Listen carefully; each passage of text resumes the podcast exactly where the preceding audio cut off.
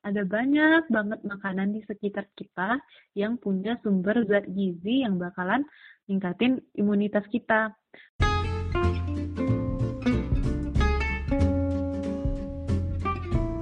Assalamualaikum warahmatullahi wabarakatuh. Oke, balik lagi bareng kita ya, guys. Welcome back to NutriPod Nutrition Podcast.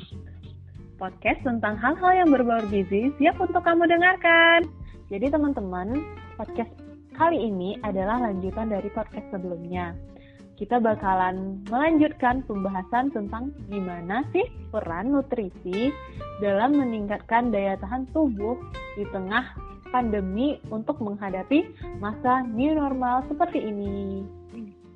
Baiklah, pembahasan podcast kita kali ini mengutip sebuah tulisan dari Dr. Stevi Zanya MGZ SPGK dari Departemen Ilmu Gizi Fakultas Kedokteran UI. Beliau juga merupakan seorang ahli gizi di RSCM. Baiklah, kita langsung saja mulai pembahasannya mengenai apa-apa aja sih yang mempengaruhi kerentanan tubuh kita terhadap infeksi virus. Yang pertama, faktor keturunan. Kedua, faktor daya tahan tubuh. Dan yang ketiga, faktor usia. Serta yang keempat adalah faktor kesehatan diri kita secara umum. Mungkin faktor lebih rincinya faktor-faktor ini akan kita jelasin di podcast selanjutnya. Di podcast kali ini kita akan membahas apa-apa saja sih nutrisi yang dibutuhkan tubuh untuk bertahan diri dalam menghadapi virus di masa new normal seperti ini. Seperti yang Dr. Stevi jelaskan, ada beberapa zat gizi yang mesti dipenuhi tubuh agar bisa bertahan dari serangan virus. Di antaranya ada vitamin A, vitamin B6, vitamin B12, asam folat, vitamin C, vitamin D, vitamin E, asam lemak omega 3, mineral zinc, zat besi, tembaga, dan selenium. Wah, menarik banget nih Kak Fevi. Tapi teman-teman, dari pembahasan Fevi yang banyak tadi, teman-teman gak usah khawatir karena sebenarnya zat gizi yang kita perlukan itu sumbernya ada kok di sekitar kita. Yaudah, kita bahas satu-satu ya. Pertama, kayak vitamin A vitamin A yang paling banyak itu terdapat di minyak ikan, hati ayam, kuning telur, terus kayak vitamin B. Vitamin B di sini kita bahas B6 ya. B6 itu banyak terdapat pada ikan tuna, hati ayam, dada ayam, tapi tanpa kulit ya, terus pada kentang. Nah, selanjutnya sumber vitamin B12. Kalau vitamin B12 ini banyak terdapat di ikan kembung, hati ayam, daging sapi, kuning telur, susu sapi, dan juga ada tempe. Nah, selanjutnya ada sumber asam folat. Kalau asam folat itu biasanya banyak di sayuran kayak bayam, terus brokoli, juga ada di buah-buahan kayak jeruk, dan di kacang tanah dan juga olahan kacang kedelai kayak tahu dan tempe. Lanjut Kak Fevi. Wah, menarik banget nih. E, bahan-bahannya ternyata ada di sekitar kita ya Ica. Selanjutnya tentang vitamin C. Seperti yang kita ketahui, vitamin C itu paling banyak ada di jambu biji. Selanjutnya ada di pepaya, di strawberry, lemon, dan jeruk manis.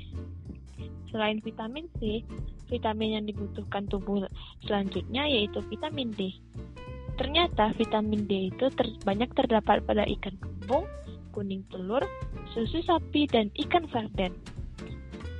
Selanjutnya ada vitamin E nih yang sangat e, dibutuhkan oleh tubuh. Vitamin E juga banyak terdapat di kuaci, yaitu biji bunga matahari, kacang almond, minyak jagung, minyak kacang kedelai, minyak kelapa sawit, margarin, minyak zaitun, dan minyak kacang tanah. Hmm, ada lagi nih zat gizi yang lain seperti selenium. Selenium banyak terdapat di susu sapi, daging sapi, dan nasi putih. Selanjutnya hmm, eh, ada zat gizi seng. Sumber-sumber bahan makanannya yaitu ada tiram, kepiting, hati ayam, keju, kuning telur, dan daging sapi. Wah, jangan bosan ya teman-teman. Selanjutnya ada lagi nih zat gizi berikutnya yaitu tembaga. Tembaga banyak terdapat di coklat, kacang-kacangan, dan hati ayam. Nah, dan yang selanjutnya nih ada zat besi. Zat besi banyak terdapat di hati ayam, kerang, tempe, tahu, daging sapi, bayam, dan kangkung. Selain zat besi, ada ada lagi nih sumber zat gizi yang dibutuhkan oleh tubuh yaitu EPA dan DHA. EPA dan DHA banyak terdapat di minyak ikan, daging sapi, ikan kembung, ikan sarden, ikan salmon, dan tiram. Selain protein, tadi Kak Fevi juga banyak nyebutin sayur dan buah. Jadi teman-teman, setiap makanan itu punya plus minusnya sendiri. Jadi kalau misalnya teman-teman pengen imunitas tubuh teman-teman meningkat, maka harus konsumsi sumber-sumber zat gizi yang disebutin tadi.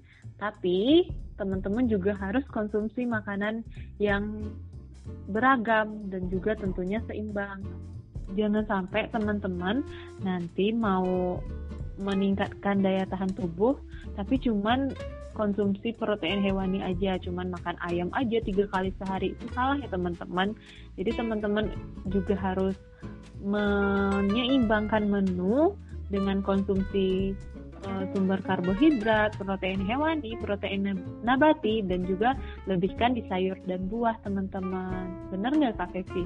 Bener banget selain sumber-sumber makanan tadi, jangan lupa tetap selalu makan dengan porsi gizi seimbang. Nah, betul teman-teman. Jadi prinsipnya harus tetap gizi seimbang, makan makanan bervariasi karena gak ada satu bahan makanan pun yang punya zat gizi yang lengkap, maka harus saling melengkapi. Kayak aku dan kamu. Uhuy. Uh.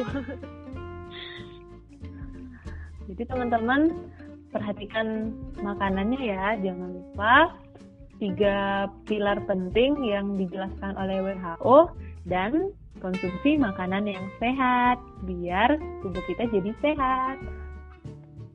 Wah, menarik banget nih podcastnya ke Ica. Tapi kita mesti udahan dulu nih. Podcastnya udah udah habis buat episode kali ini. Bagi kalian nanti yang punya rekomendasi apalagi sih yang bisa kita bahas di podcast selanjutnya bisa ya bisa buat DM ataupun buat uh, WhatsApp kita apa aja sih topik-topik menarik lainnya yang uh, mesti kita bahas di podcast selanjutnya okay, see you guys. Dadah, pantengin terus ya. Dadah.